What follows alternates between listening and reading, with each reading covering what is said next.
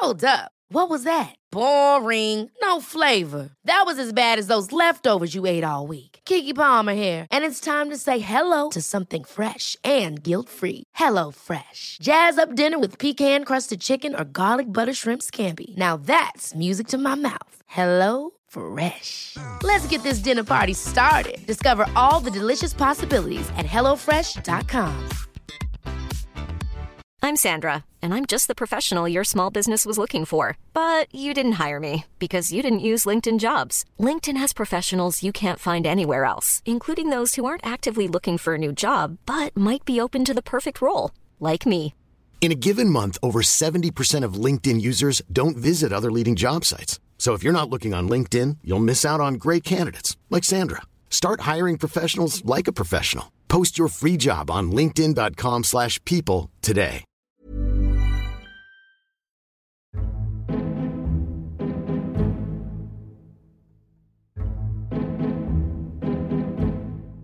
مرحبا أنا تالا العيسى منتجة بودكاست بصوت. حالياً عم نشتغل على موسم جديد ومميز من عيب رح نبدأ بنشره الأسبوع الجاي. بس من هون لوقتها حابة أشارككم بحلقة أنتجتها للموسم الثاني من عيب عن تحديد جنس المولود. مزبوط أنتجتها زمان بس حسيتها كتير مناسبة لوقتنا الحاضر. يمكن الإشي الوحيد اللي صدمنا بإيجابيته خلال 2020 غير فحوصات كورونا هو فحوصات الحمل. فجأة لقينا حالنا حوامل. وإذا مش إحنا اللي حملنا عرفنا عن أخت أو صديقة أو بنت خال فجأة بلشت تحس بدوخة والعيان. يعني ما هو متوقع حجر وملل وكورونا بيبي بوم على الأصول. وما تنسوا كمان الظواهر الغريبة اللي بدأنا نشوفها مؤخرا لأهالي بينظموا حفلات للكشف عن جنس المولود. متذكرين اللي عملوا حفلة وعرضوا النتيجة على برج من أبراج دبي؟ والمضحك إنه لما تظهر النتيجة بيستغربوا. هل معقول ولد؟ معقول بنت؟ أوه ماي جاد طب ما هو يا جماعة ليش الصدمة؟ ما هو احتمالين. 50-50 يا بنت يا ولد. لشو علامات التعجب والاستفهام المبالغ فيها؟ ما علينا. المهم بتمنى تستمتعوا بالحلقة وما تنسوا تنتظرونا الاثنين القادم لتعرفوا شو مخبين لكم بالموسم السابع. لو كان بإمكاننا نتذكر أول صوت سمعناه لما إجينا على هالدنيا على الأغلب رح يكون إشي مثل هيك.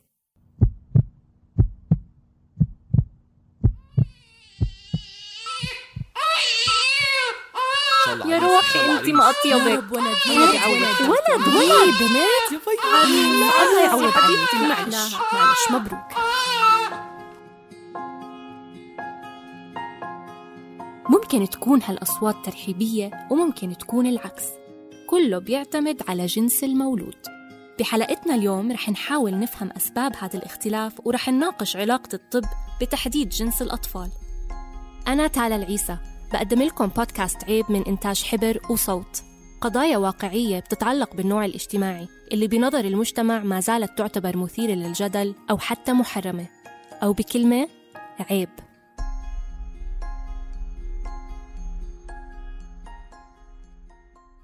فلما رحت وأنا بتفرج على ال ultrasound وهو معي فبقول لي شو بدك تجيبي؟ قلت له بدي أجيب ولد. فبقول لي هيك يعني حابة انت قلت له آه. قلت له أنت شو عندك دكتور؟ قال لي أنا عندي بنتين وبنت. قال لي بس أنا بدي أقول لك إنك رح تي... رح يصير عندك انت كمان ثلاث بنات وبنت. لما قررت منى إنها تحمل للمرة الرابعة كان هدفها واضح. تجيب ولد بعد ثلاث بنات. يعني وأنا قبل ما أتزوج وأول ما تزوجت كنت كتير أحس إنه يا الله الستات اللي بيقولوا بدهم أولاد ولا يعني إنه لازم تجيبي ولد. إنه شو إيش هالتفاهة يعني؟ إنه خلص إنه بنت أو ولد آه، خلص مجرد ما إنك جبتي حدا آه، يعني من صلبك وحدا تربيه على آه، إنه يكون إنسان صالح ومخلص وفي هاي الصفات كلها الحلوة. مش مهم ولد أو بنت. بس بالحقيقة لا أنا بعد ما جبت بنتي الثانية صار صرت أفكر كثير لا أنا بدي ولد. بغياب طفل ذكر بالعيلة شعرت منى بفراغ عاطفي كانت مقتنعة إنه ما حد بيقدر يعبي لها إياه غير ولد بيوفر لها محبة غير مشروطة. يعني في نوع من الحماية يمكن بوفرها الذكر أو القدرة على إنه ممكن يعمل أشياء آه، مثلا البنات أو بنتي مثلا ما تقدر تعملها من منطلق إنه المجتمع ما رح يسمح لها إنها تعملها. يعني البنت بكرة بتتزوج يمكن تروح على بيت زوجها بضل ممكن يحكمها المكان أو المساحة الجغرافية انها تبعدها عني. بس أنا يمكن كنت أحس إنه لا الولد رح يضل مرتبط فيي أكثر وهو وأنا مسؤولة منه أكثر من إنه أنا مسؤولة من البنت يعني. فكنت بدي هذا النوع. إضافة إلى قناعتها وإرادتها الشخصية المجتمع كان له دور في تعزيز شعور منى بالنقص مما زاد من تصميمها لإنجاب ولد. لما جبت بنتي الثانية كل حدا بس يجي يبارك لي الله يعوض عليكي كأنه أنت ما خلفتي. يعني مرة واحدة وأنا بالمستشفى طبعا أنا بولد بعملية فشايفتني بتقول لي يا خالتي ليش شو مالك؟ فبقولها أنا والدة. وعملوا لي عملية وهيك فبتقول لي وشو جبتي البركة؟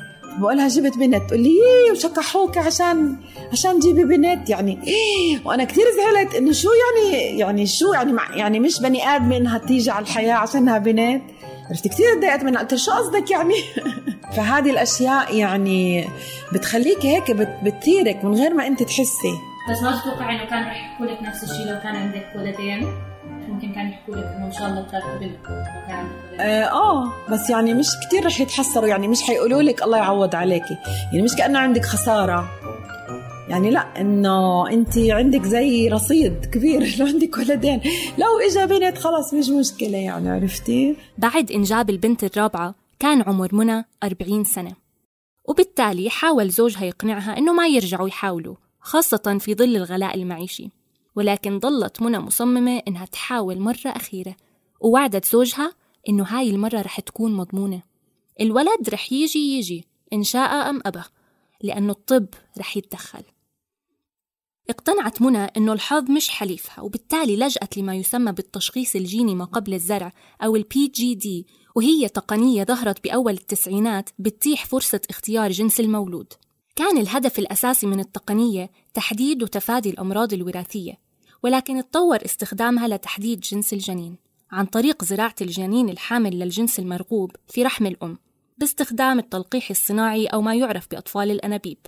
قابلت الدكتور عارف الخالدي لحتى أسمع رأيه بهذا الموضوع. الدكتور عارف بقوم بإجراء عملية ال PGD في الأردن وهو حاليا رئيس الجمعية الأردنية للخصوبة والوراثة. نحن اليوم ما عم نحكي عن اختيار جنس جنين لأني أنا أنا نفسي بكره هالكلمة هاي. أنا بحكي هون عن آه، موازنة الأسرة اللي هو family balancing بنسميه. يعني ما في واحد من حقه يجيني من برا العيادة يقول لي أنا لهلأ تزوجت وما بدي غير أولاد. أنا ما بقدر أساعدك. أسرة عندها طفل أو طفلين خلينا نقول طفلين على الأقل بحق لهم إذا نفس الجنس إنهم يختاروا الجنس الثاني. لأنه الأسرة هلأ ما عادت زي أول.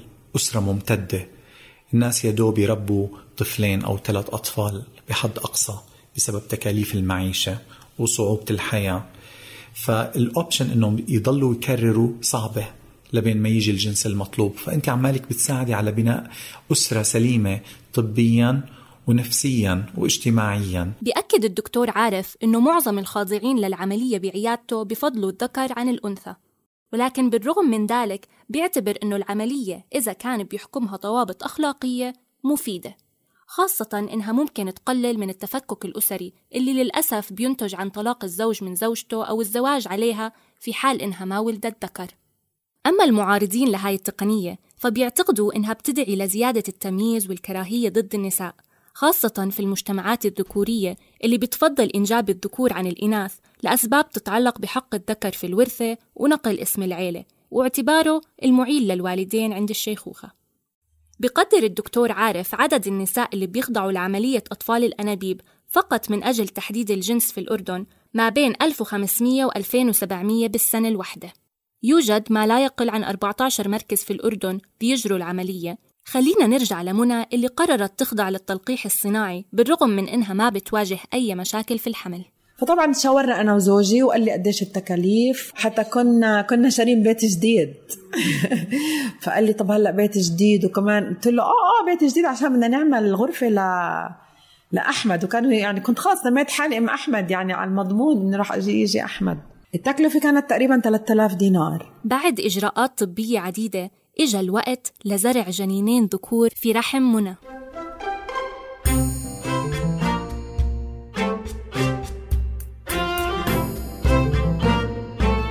أنا الحقيقة لما عرفت إني أنا حامل باثنين أجنة أولاد شوفي الفرحة اللي أنا يعني أشعر بدني إنه أنا يا الله معقول بعد أربع بنات بدي أجيب كمان اثنين أولاد قديش الله بحبني.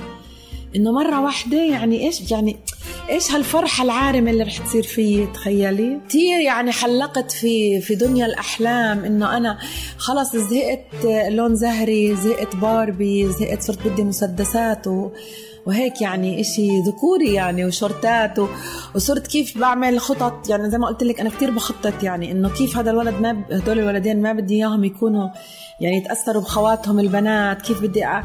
بدي أخشنهم؟ بديش يعني يكونوا مدللين أو هيك يعني مدلعين. يعني بس عرفت وانبسطت كتير. مش عارفة ليش في إشي من من من ورا هيك كان يقرصني كان يقول لي استني يا منى في إلك مفاجأة.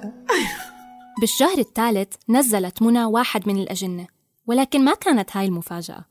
المفاجأة الفعلية ظهرت بالشهر الرابع لما إجا موعد السونار. أنا ولا مرة يعني زوجي راح شاف معي جنس الموت بس أنا هالمرة أصريت إنه لا لازم تيجي معي عشان راح نشوف اليوم إشي جديد بالسونار. وراح تكون مفاجأة كتير حلوة. أنا إيش قاعدة يعني هيك واثقة من نفسي عرفتي؟ خلص لأول مرة بدخل على السونار مش خايفة أبدا. ولا ولا فرقانة معي لأنه أنا إيش متأكدة؟ إنه راح يكون ولد. طبعا الدكتور اللي عمل لي السونار مش نفس الدكتور اللي عمل لي تلقيح واحد تاني ما بيعرف بالقصة ولا قلت له أنا إنه عملت أطفال انابيب ولا إشي. بتفرج هيك على السونار أنا أنا عرفت. فبقول لي ياي انبسطي هاي جايتك عروس. هاي جايتك عروس.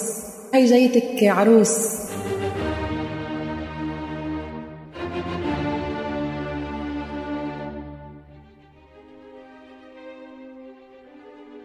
فأنا إيش بدي أقول لك؟ يعني يعني إيش حسيت؟ الدنيا لفت فيي كثير وحسيت هيك يعني كأنه المستشفى انهض على راسي. بقول له يعني كيف كيف يعني عروس؟ قلت له قال لي آه هي عروس حلوة. شوفي ماسكاها كانت مبينة كثير فبقول لي طب ليه زعلانة؟ شو عندك أنت؟ قلت له مش هيك القصة مش قصة أنا شو عندي. قصة أنا عندي أربع بنات بس قصة إنه أنا عملت هيك هيك هيك عشان أجيب ولد. المفروض إني أنا متأكدة إنه هذا الجنين إنه هذا ولد. بعد ما بحثت في الأمر اكتشفت منى إنه حصل في خطأ في المختبر خلال غربلة السائل المنوي فتم تخصيب البويضة بحيوان حامل لبنت بدل ولد. مع إنه نسبة نجاح العملية عالية جدا بضل في نسبة خطأ بتتراوح ما بين واحد إلى خمسة بالمية. المهم إنه كل فترة الحمل وأنا بعيط إيه، كنت كتير كتير متأثرة وكتير ديبرست يعني إنه أنا رح أجيب البنت الخامسة. سؤال قاسي شوي بس. آه. فكرتي بالإشهاق لا ما فكرت. لا لا لا لا لا. يعني مش لهالدرجة الحلم تبعي إنه ي... يعني إنه أقسى على هذا. لا بالعكس. هلأ لما انولدت وسميتها هب هبة لأنها هي بالحقيقة هبة. يعني هي هدية. وحمدت ربنا الحقيقة إنها كانت صحتها كتير منيحة. آه، بس بالرغم من هيك وأنا نازلة من المستشفى قلت بدي أرجع أحمل كمان مرة. بدي أجيب الولد لرقم ستة. بس بعدين يعني لما كبرت شوي وهيك قلت لا خلص أنا ما بدي أكون أنانية لأنه أنا صرت عم بكبر. فأنا ما كنت أتخيل أنا بس كان الهاجس تبعي اللي عامل ماسك وماحي تفكيري مع إني أنا زي ما قلت لك بخطط كثير بس إنه بدي أجيب ولد. وخلص نقطة.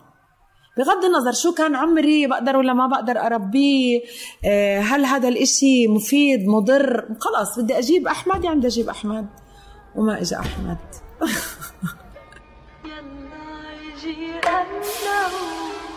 بالبداية كان الشرط لاختيار الأجنة وإقصائها بيترتب على تفادي الأمراض الوراثية للحد من معاناة الطفل والأهل. بعدين ارتخت الشروط لحتى أصبح اختيار الجنس من ضمن الممكنات. وهلأ عم بدور النقاش حول استخدام التقنية لاختيار صفات الأطفال الجسدية مثل لون العيون. وين منرسم الحد؟ ومين اللي رح يرسم التقاطعات ما بين التكنولوجيا والعنصرية والطب؟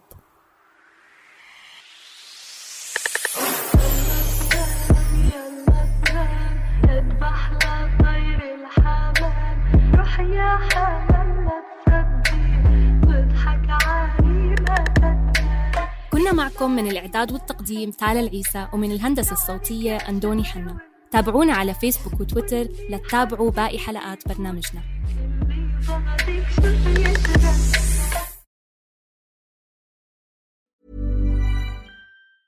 Ever catch yourself eating the same flavorless dinner three days in a row? Dreaming of something better? Well, HelloFresh is your guilt-free dream come true, baby. It's me, Gigi Palmer. Let's wake up those taste buds with hot, juicy pecan crusted chicken or garlic butter shrimp scampi. Mm. Hello Fresh. Stop dreaming of all the delicious possibilities and dig in at HelloFresh.com. Let's get this dinner party started. If you're looking for plump lips that last, you need to know about Juvederm lip fillers. With Juvederm Volbella XC and Juvederm Ultra XC, your lip look, whether it's subtle or bold, can last up to one full year with optimal treatment and no additional maintenance. Find a licensed specialist and see if it's right for you at juvederm.com today. That's J U V E D E R M.com. Add fullness to lips in adults over 21 with Juvederm Volbella XC or Juvederm Ultra XC. Do not use if you have severe allergies or a history of severe allergic reactions, or if you're allergic to lidocaine or the proteins used in Juvederm. Tell your doctor if you have a history of scarring or taking medicines that decrease the body's immune response or that can prolong bleeding. Common side effects include injection site redness, swelling, pain, tenderness, firmness, lumps, bumps, bruising, discoloration, or itching. As with all fillers, there's a rare risk of unintentional injection into a blood vessel, which can cause vision abnormalities, blindness, stroke, temporary scabs, or scarring. For full important safety information, visit juvederm.com.